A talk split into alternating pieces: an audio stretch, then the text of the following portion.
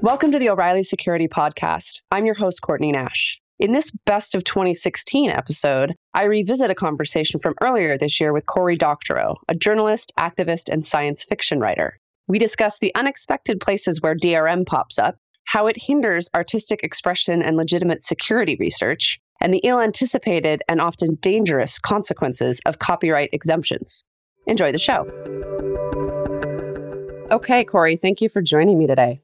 Thank you. It's my pleasure. So we are going to dive right in to the the news of of the day for you and the EFF, which is this lawsuit that you all have filed. Um, you're suing the U.S. government, mm-hmm. as you do, yeah, as one does on a yeah. on a regular. Um, so why don't you lay out, uh, if you don't mind, briefly the, the background of of how this lawsuit came about, and we can kind of start to dive into, I think, the implications that would be most interesting for our audience. Sure. Well, I should start by saying that the lawsuit that we filed is on behalf of uh, two people that may be already familiar to your audience. Mm-hmm. One is a, a, very eminent security researcher named Matt Green at Johns Hopkins, and the other is a legendary hardware hacker named Bunnie Huang, who uh, is best known maybe for having written a book called Hacking the Xbox that detailed some of his work he did when he was doing his PhD at uh, MIT, where he hacked the Xbox, figured out how to install uh, uh, alternate operating systems, notably GNU Linux, on Xboxes. Uh, and we're representing them in a case that challenges the constitutionality of Section 1201 of the DMCA. DMCA is this notoriously complicated copyright law, the Digital Millennium Copyright Act, that was brought in in 1998. And Section 1201 is the part that relates to bypassing digital rights management or digital restrictions management, as some people call it. Uh, the uh, law says that um, it's against the rules to bypass this, even for lawful purposes, and that it imposes these very severe civil and criminal penalties. Uh, there's a $500,000 fine and a five year prison sentence for a first offense provided for in the statute. So the law has been on the books, obviously, for a very long time, since 1998. This was a time when the way technology works now was not, you know, it wasn't written by science fiction writers like yourself. Yeah. Right. I mean, and, and, and it strike, it was, it was very much, it seemed to me coming out of sort of the, the Hollywood movie industry and, and the way DVDs were working at the time. Yeah. Ish. That's right. Yeah. yeah, the idea was to create a cause of action to uh, punish people who reverse engineered and reconfigured devices like DVD players and games consoles to do things that the um, manufacturer didn't want done. Uh, and and you know, notably though, it, it contained a provision that said that um, removing the DRM even for a lawful purpose was potentially unlawful. So it's one thing to say, all right, well, we, we caught you, you know, uh, um, abetting someone in an act of copyright infringement. And in order to do that, you had to help them remove the DRM. Therefore, we're going to punish you. But the statute actually provided for punishing people who had never infringed and had not allowed people to infringe, but had just reconfigured the device to do something the manufacturer hadn't wanted. So, like, for example, um, recording a DVD to a VHS cassette, which is something that was not uh, uh, technically possible without modification, or ripping a DVD to your hard drive, those activities are legal in the same way that recording a TV show from over the air cable is legal. But because there was a DRM that you had to bypass in order to do those, it became illegal. And, and really early on, there was a lawsuit uh, where 2600 magazine, which is this venerable hacker magazine, published uh, Jon Johansen and his friends' source code for bypassing the DRM on DVDs to allow you to rip a DVD. And they were uh, sued, and we defended them in the Second Circuit in New York. And the judge there found that although the source code that they published was a form of expression protected by the First Amendment, that the statute trumped the First Amendment. That um, there was there was no the the um, the law did not allow them to publish this code. I mean, it so, was it was a tech, sort of a technically ignorant judge too, right? Yeah, and, and basically claimed it was theft. Yeah, that's right. He said that the, that the free speech issue here was trumped by the fact that the movie industry was trying to protect themselves from from theft, trying to protect their property from theft, and and you know that's not just wrong uh, as like a matter of principle. It's also wrong as a matter of fact and law. That the the thing that um, that you could do with the source code, although some of the things you could do with it w- were infringing on copyright, many of the other things weren't. And the Supreme Court has given us law on this. And in 1984, they ruled on the legality of the VCR, and they said that any technology capable of sustaining a substantial non-infringing use was legal, right? So, so if you can do legal things with it, it's legal to make, which is a good thing because like web browsers can be used in infringing ways, right?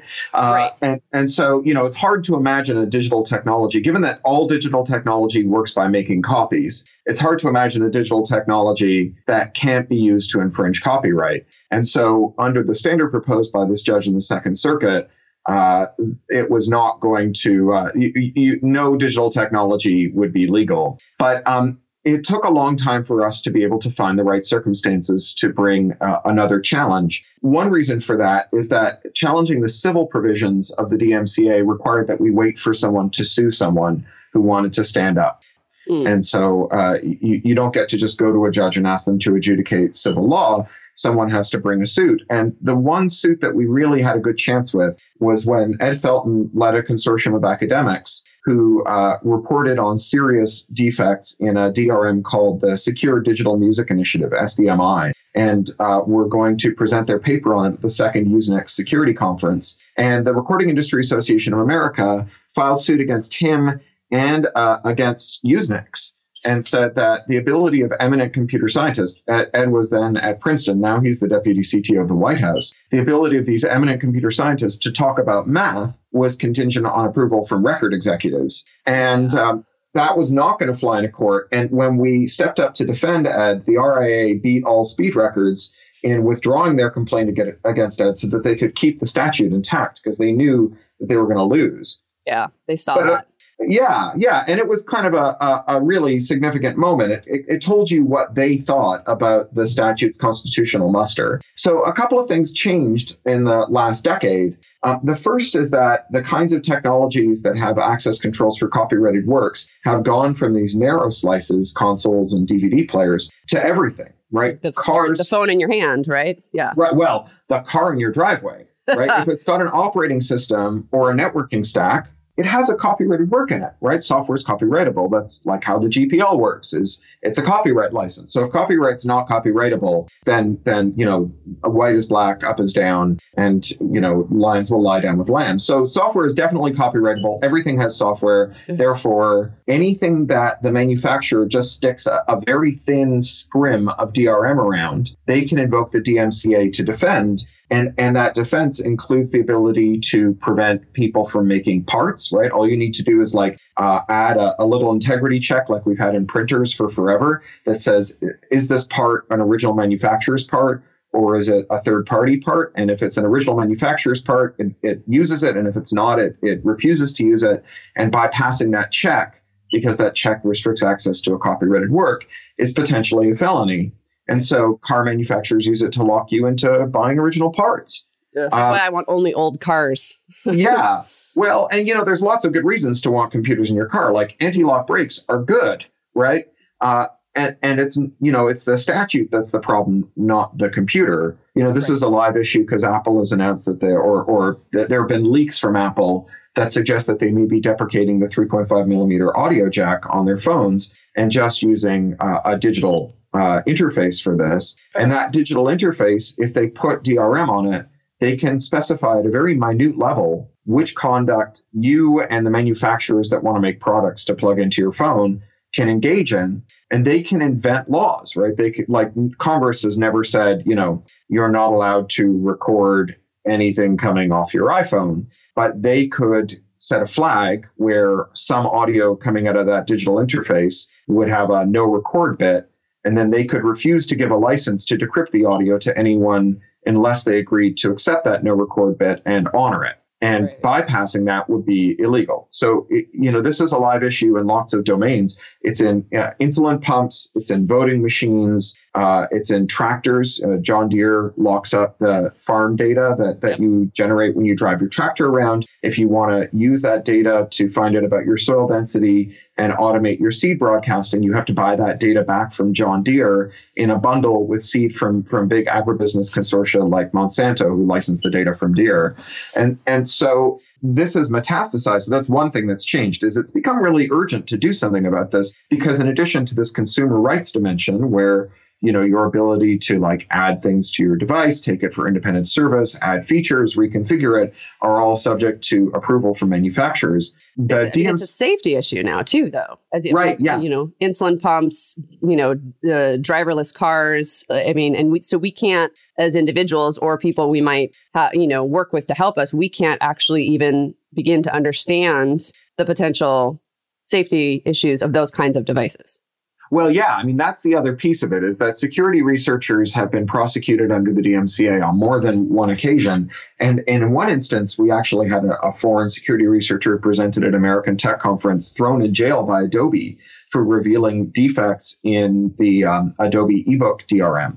And so the uh, the all of these things have become something like a no-go zone for security researchers. And last summer, the, the the Copyright Office entertained petitions from people who've been impacted by Section 1201 of the DMCA. And several security researchers filed briefs saying that they had discovered grave defects in products as varied as voting machines and insulin pumps and, and cars and many others, and had been told by their counsel that they couldn't disclose because in so doing, they would reveal information that might help someone bypass DRM and thus face uh, felony prosecution and civil lawsuits. So that's the first thing that's changed, right? Is the DMCA is in everything, just as the security of everything is becoming more important. And security researchers and their counsel are reluctant to, to come forward with revelations about uh, problems in DRM because of the DMCA.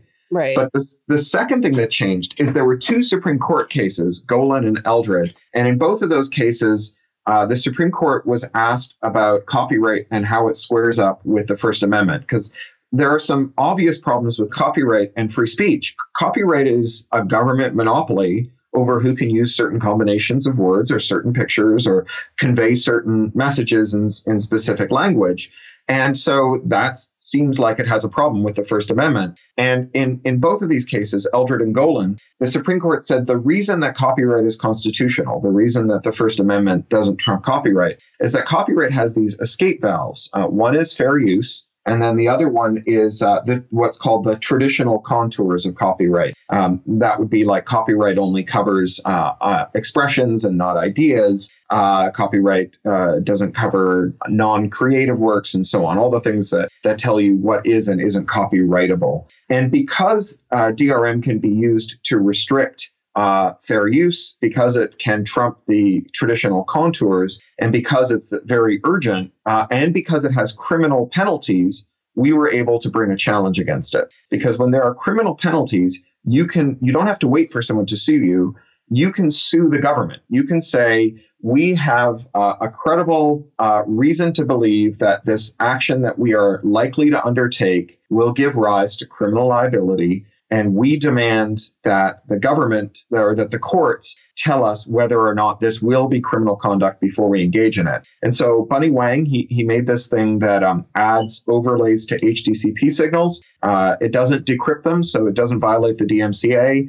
Uh, and he wants to expand it so that it can be used to record HDCP signals. Uh, some of the things that um, he wants to uh, allow people to do are things that are fair use. So he has standing to ask the government to tell him whether or not uh, this is a criminal act, so that the judicial branch of the government will, will rule on this and tell him whether he could face criminal liability. Matthew Green has a National Science Foundation grant to study a bunch of technologies that have DRM on them, and that the Copyright Office explicitly said uh, would not be uh, allowed uh, to do research on. Uh, the the Copyright Office did grant a limited exemption to the DMCA to research consumer products, but not things like um, aviation systems or payment systems, which which Green wants to research. In, in the same way that they also said that you couldn't bypass uh, DRM to make uh, narrative films, to, to take extracts from movies to make narrative films, uh, which is a thing that Bunnie wants to allow people to do. So we have one branch of the government saying we won't grant an exemption for this. We have the, the highest court in the land saying that without fair use, copyright is not constitutional. And we have two defendants, or, or plaintiffs rather, who uh, could be criminal defendants in the future if they engage in this conduct that they want to engage in that's consistent with conduct that they've engaged in in the past and um, that could impose really serious criminal liability and so this gives us standing to now ask the copyright office uh, or ask the the um, the, the courts to tell us whether the Copyright Office really does have the power to decide which things they're going to grant exemptions for, whether or not the, DMCA can apply to technologies that enable fair use, uh, and whether it's constitutional. And if we win, that would effectively gut the uh, Section 1201 of the DMCA for all of the anti competitive and all of the uh, security limiting applications that it's found so far. I mean, which is a, which is a huge scope beyond just you know, the things we're discussing here. I, I wanted to ask, and, and, maybe it's this comes back into play if if that does happen. But I wanted to ask about this the triennial exemption process because this seems like to me another piece of this that is designed um, to make this very painful for for those who want to do these kinds of things, right? So, so somebody somebody could say reasonably, well, but every three years you get to go in front of the Library of Congress and you know ask for these exemptions, but um, it seems like there's an undue amount of burden on the people who who um, are asked, you know, who want to do that, and there's a huge amount of gray area in terms of of how those things are interpreted and how fair use is interpreted. And as far as I can understand, it's only granted for say three years, and so you'd have to you'd have to keep doing this, right? Yep, that that's all correct. So every three years, the Copyright Office holds the triennial 1201 exemption hearings, and the Library of Congress hears petitions from people who've uh, had uh, their lawful conduct interfered with by Section 1201 uh, of the DMCA, and then they take the view that if they um, that that they can just decide which of these exemptions to grant and um, and and what those exemptions will look like. So if they if they get two different applications, they can arbitrarily merge them and then deny part of them and and do lots of other things. They think that that what they're engaged in is a what they call like a balancing act between uh, the people who make DRM and the people who want to remove DRM. And um, and that's not our view. Uh, it our view feel is, terribly balanced. Yeah. Well, our view is that the statute doesn't say that, right? That the statute plus the, the Supreme Court rulings tell you that their job is to presumptively grant any application for any exemption that enables fair use because fair use is the thing that makes copyright constitutional. And so any fair use in order for copyright to remain constitutional, has to be technologically feasible and legally feasible. Otherwise, you lose constitutionality in, in, in copyright. So that's that's part of our, our petition here. The other reason, though, that that um, the Copyright Office hearings are inadequate, not just that you have to go every three years and they get to make it up as they go along, but they can't grant a tools exemption, only a use exemption. So, for example, they they granted an exemption to allow you to uh, jailbreak your mobile phone mm-hmm. and your tablets. Uh, for a while, they weren't going to grant an exemption for tablets. Uh, uh, in the last but one uh, the version of this, they, they said they wouldn't grant an exemption for tablets because they couldn't tell the difference between tablets and laptops. I always say that if you can't tell the difference between those things, maybe you shouldn't be in charge of regulating them. yeah. yeah but oh but God. they uh, but they granted this exemption for tablets and phones to jailbreak them and use alternate stores. And so what that means is that you personally are allowed to write software to jailbreak your personal phone or tablet in order to use an alternate store.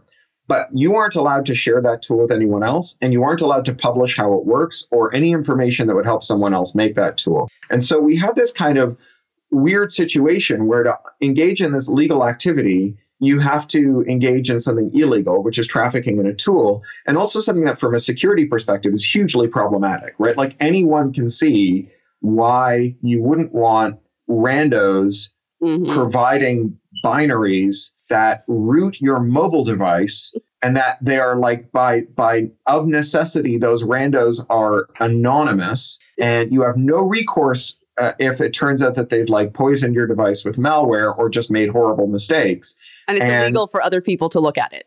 And, and it's illegal whether. to look at it and tell you how it works. Yeah. Like this is just like a, a disaster from stem to stern.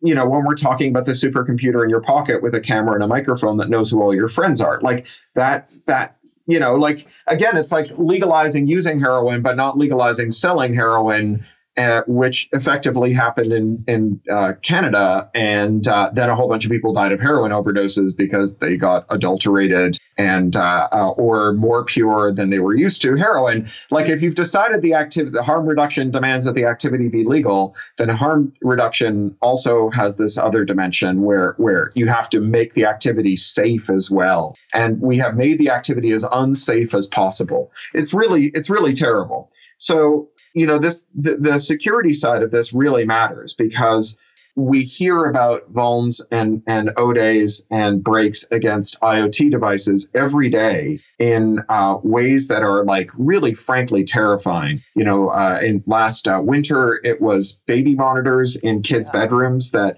were, you know, you, you had like griefers speaking to babies out of and like shouting obscenities at babies. And then they had like movable cameras that could be remote controlled. And when the parents walked in the room and saw the baby monitor swearing at their baby, the camera swiveled around and this strange voice said, uh oh, mommy's in the room, right? And like this week, it was like ransomware for IoT thermostats and, uh, you know, breaks against CCTVs that people put in their houses, drop cams that people put in their houses. Well, and these, these people don't have to petition the Library of Congress to do this, right? Yeah, exactly, right. And and and so you know, it's it's already a dumpster fire. I mean, you think about like the the, the conditions under which IoT companies operate, right? They have 1 to 2% hardware margins that are, they know are going to fall to zero margins if their product takes off because their product will be cloned and mass made in China, probably in the same factory where their official runs are happening. So their business plan, the thing that they show to VCs to get the money to go into the business is we're going to have like an app store and we're going to monetize data. So they design a device that first of all has DRM in it because the App Store model really only works if you can sue people who start rival app stores. Um, it, it uh, is designed to treat the owner as a hostile party and to disguise what's going on from them so that they can't disable the DRM. It's designed to gather as much data as possible. The company itself has six months to a year of runway, and they have two uh, terminal conditions. In 99% of the circumstances, they will simply go broke and the company will fold up, and none of the people responsible for making decisions will uh, ever face any consequences if that data subsequently leaks. Uh, and in the other uh, uh, one or less of the uh, of the circumstances, they will be bought up by a much bigger company like Google that will extinguish the fire before it can rage out of control. And anyway, it's going to be someone else's problem.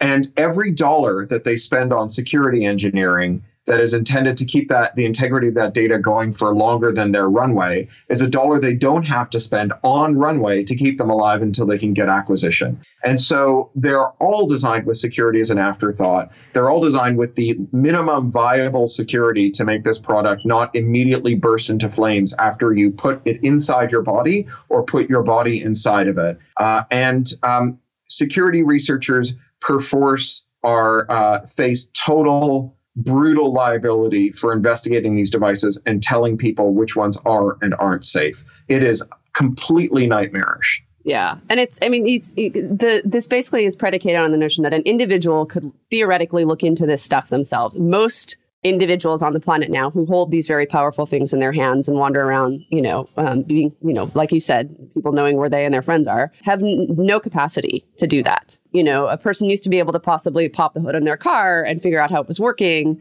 Um, that is not the case with anything now.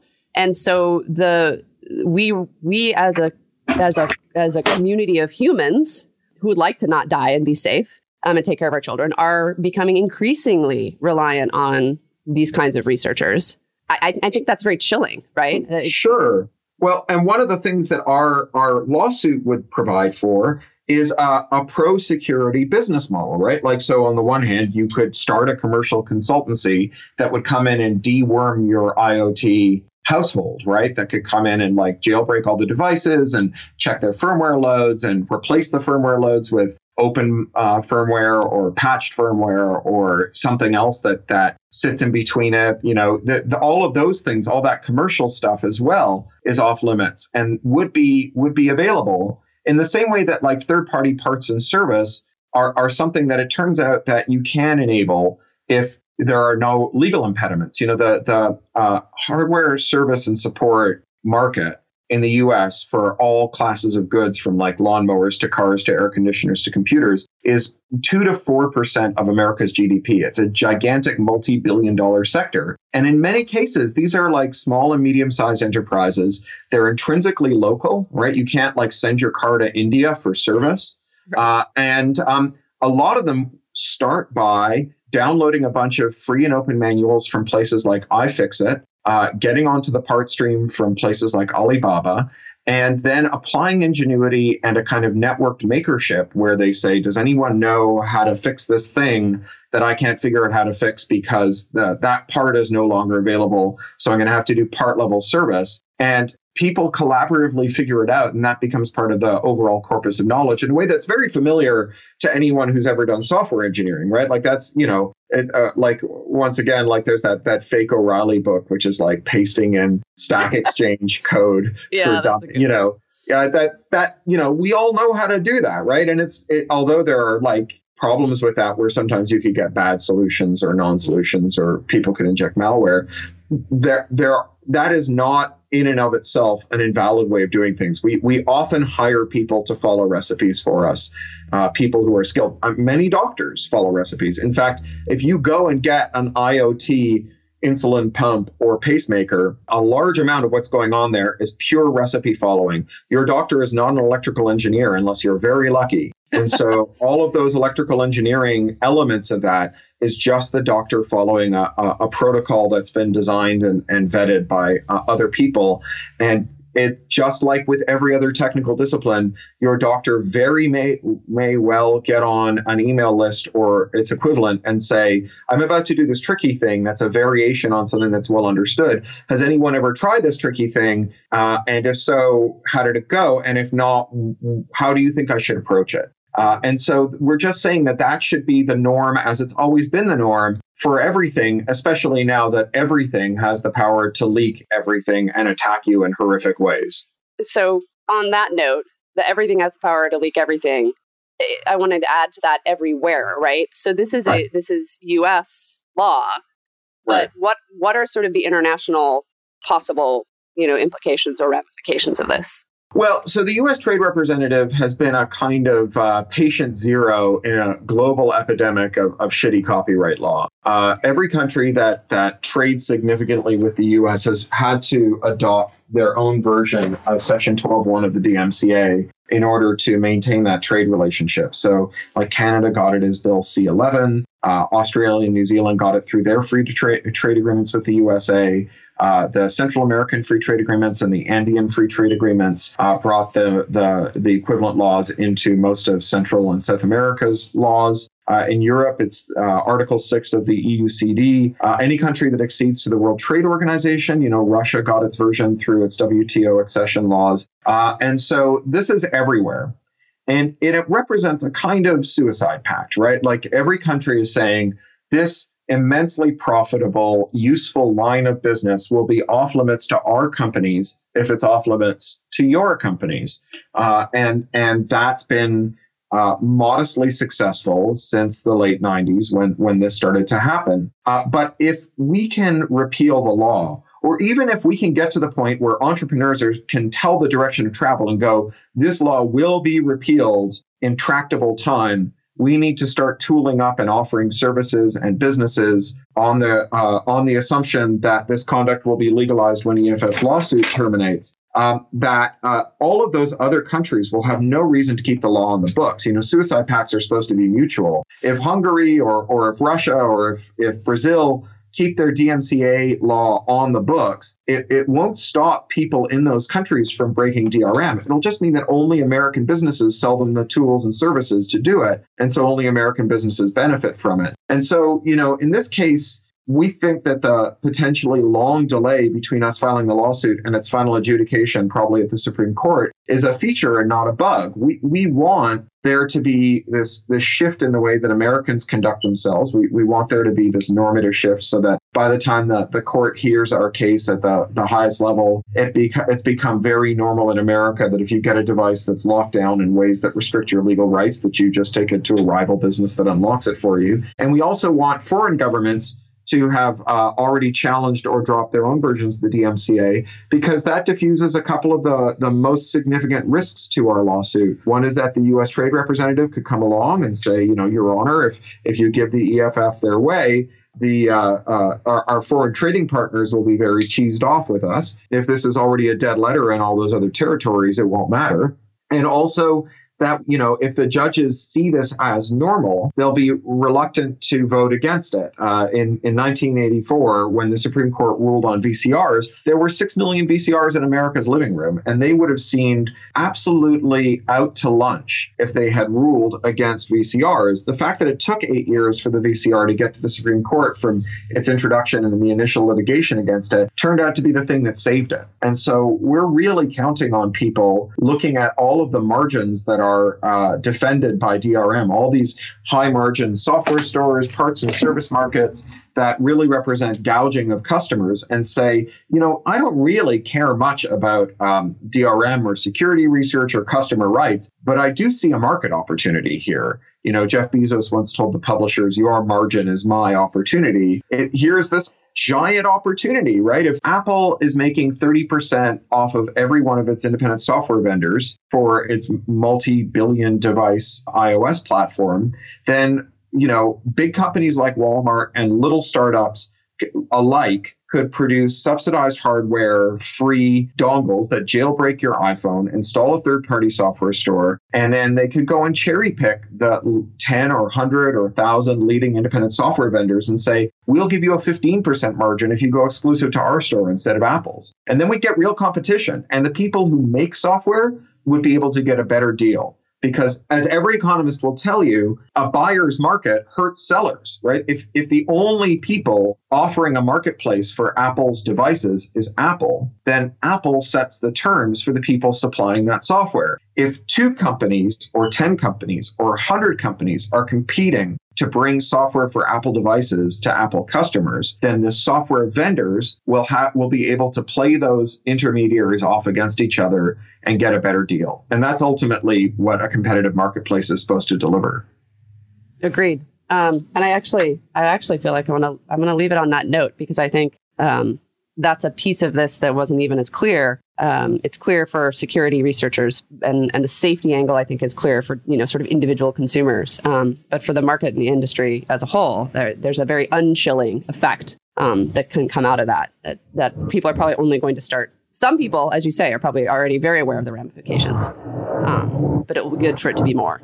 Well, so, before we go, uh, can yes. I finish by, by mentioning this W3C stuff that we're working oh, on and yeah, that relates directly to this, and that is a live issue. So, the World Wide Web Consortium historically has been the leading standards body for open standards for the web. Uh, when you make a standards compliant web browser, you make it W3C standards compliant. And for a lot of complicated and sad reasons, they decided that they would standardize DRM, mostly because apps were starting to eat into browsers and the browser vendors were demanding it, and uh, the W3C was worried about losing its relevance. And so, for the last three years, they've been working on something called encrypted media extensions, or EME, which will create the situation where, for the first time in history, implementing a standards compliant browser will mean creating a piece of software that is covered by the DMCA and laws like it that security researchers won't be able to audit without legal risks. And so we've asked them, well, first we asked them not just not to do this because we think it's a terrible idea they weren't willing to do that. But uh, we said, okay, well, you, you already have this policy that says if you join the W3C,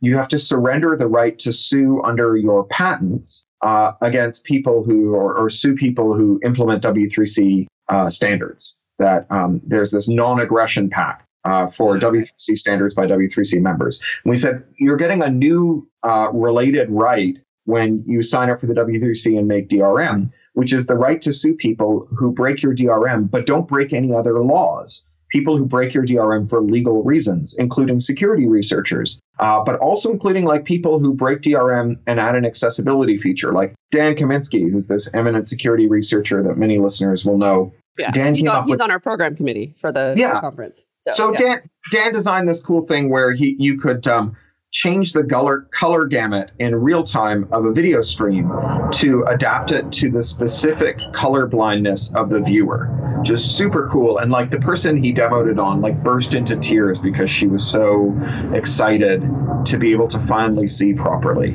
And um, you need to be able to use the clear text to do that many countries enshrine the right to adapt copyrighted works for the uh, for people who have disabilities but not if you have to bypass DRM. And so we said to the W3C for accessibility, for interoperability, for competition, uh, for all of these good reasons and, and security besides, you should make your members promise not to use their DRM rights, their DMCA rights, to attack people who engage in otherwise lawful conduct but have to break the DRM to do it. And the first time we proposed this, it was when the uh, EME group's charter was going to be renewed in December. We had nine W3C members sign up. Uh, it wasn't quite enough to, uh, to, to win a majority, although it was very close. The W3C decided to allow the, the proposal to go ahead without um, without further safeguards, although they convened like a 90 day discussion. Uh, and after those 90 days, because although there had been a lot of progress, there hadn't been consensus, they just they just said, all right, well, this is no longer on the table. We now have 17 members confirmed and ready to block any further progress on this specification the specification was supposed to go to recommendation or, or, or draft recommendation this week, but they've been delayed because they had some problems with their test cases. In the meantime, we also have this massive petition that's been signed by some of the world's leading security and cryptography researchers, including names that you'll know like Bruce Schneier and Ron Rivest and Alex Halderman. And um, that is uh, uh, live. And if your listeners send me an email, Cory at EFF.org, and include what country they're in and what institutional affiliation, if any, they want to list, I will add their names to it. And this open letter to the W3C is showing that security researchers really care about this. And we've got so many members signed up, including the Royal National Institute for Blind People, Media Access Australia, and Benetech, which are three leading blind rights groups, uh, that I think that um, we have a very good chance of beating this back and making a difference here. So again, that's Cory at EFF.org. Give me your institutional affiliation and whatever country you're in, and I'll sign your name to this. Fantastic. And thank you for that. Yeah, it's it's it's hard to watch it's hard to watch them go in that direction. Um, it's it's so contrary to the charter, I feel like, of W3C. Like it, Yeah. Yeah, really, I'm I'm I'm very sad about it. Uh, I think the W3C has historically done the work of the angels. Uh, I understand that uh, the web is is under real grave attack from many quarters right now, and that um, doing DRM for them feels like a minor compromise. Like there's already DRM that's not standards defined in browsers, although that's not going to be true for much longer. The one of the things HTML5 is doing is sunsetting NPAPI, which is the the API through which DRM ran, but was also a, a security nightmare. And so with that, with one of the reasons that they have to make standards defined DRM is that without it, there's just no easy way to get DRM into browsers. And so I understand that they think that it's a minor compromise. I think that it's like a major compromise, and I think that they need to do better here, and that we can we can make them do better. You know, the the the every one of us sometimes makes a bad call, and we need our friends to intervene to stop that bad call from spiraling out of control, and that's what I think we're doing with the W3C. Yeah, I mean that is a better opportunity than sitting around, you know, just waiting to see what the you know Library of Congress is going to hurl down at people. There, it isn't. It is an open, fairly open process, and um, and it can be influenced. So I hope you all.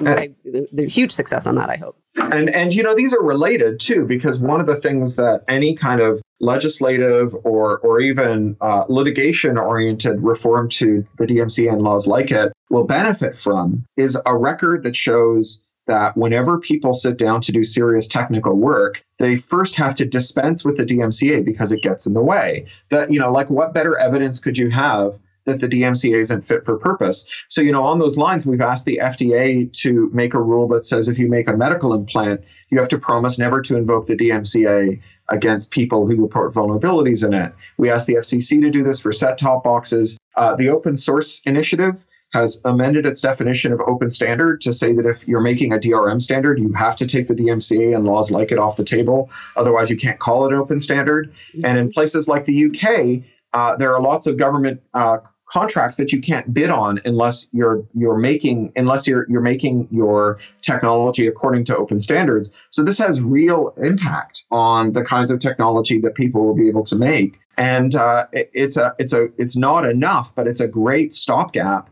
while we wait for these laws to be abolished, and it'll help us abolish these laws. Fantastic. Um, so I'm going to wrap up by asking you the same question I ask everyone at the end of the podcast. Um, mm-hmm. One of my goals is to bring especially defensive security practitioners out of the shadows. Um, a lot of their successes are, are, are silent or not seen. You know, you don't hear about the, that kind of stuff until shit goes sideways. Um, mm-hmm. And so we uh, we're convinced that everybody has their own superpower that just may not be you know revealed yet. Mm-hmm. Uh, I'm curious what your superpower is. Right. Uh, what is my superpower? I guess my superpower is to uh, try and explain boring technical things to normal humans. That's uh, that's the thing that I've I've really devoted the last 20 years to, and particularly in in fiction as well, to try and find the exciting stories. I don't know if you've been to a techno thriller recently, but in, unless it was uh, Mr. Robot, uh, every techno thriller story you'll see seems to start from the premise that computers are intrinsically boring. Uh, and that we need to make them do impossible and and really dumb things in order to tell an interesting story about them. You know, my favorite example is that text on computer screens inevitably makes this noise and appears one one character at a time. Can you imagine like reading your email that way yeah. like holy moly it would just like just make me shoot myself and you know the premise of books like little brother is that computers are super duper interesting and that the problems that we solve with them and the problems that they create for us and the way that we solve those problems is as interesting as the imaginary problems that have never occurred for computer users, like the polymorphic virus code that appears on your screen as a laughing ASCII art 3D skull. Uh, and um, and that if you tell those stories and engage people in them, you not only give them a, a rip roaring narrative, you also give them a uh, an opportunity to understand technology better and to improve their intuition about where technology puts them at risk and where it doesn't. Yeah, it's the it's the notion that computers are this other, right? They're this very other thing, and, and mm-hmm. they're they're made by humans, um, and and software is very human in ways that we don't attribute it. Um, and so the, you know the computers are part of that narrative arc of being human, um, but they are, like you say, rarely treated as such. Yeah, yeah, and, and you know, security research is um, uh, it it it isn't super visually stimulating. Of course, uh, a lot of it is just like looking at lines of text and then typing lines of text and then hoping that you get a, a specific kind of prompt back. But on the other hand, the the way that security researchers think and the matrix that they're embedded in and the way that they collaborate and compete with each other that is super interesting like Gabriella Coleman wrote this book uh, called um, something whistleblower spy.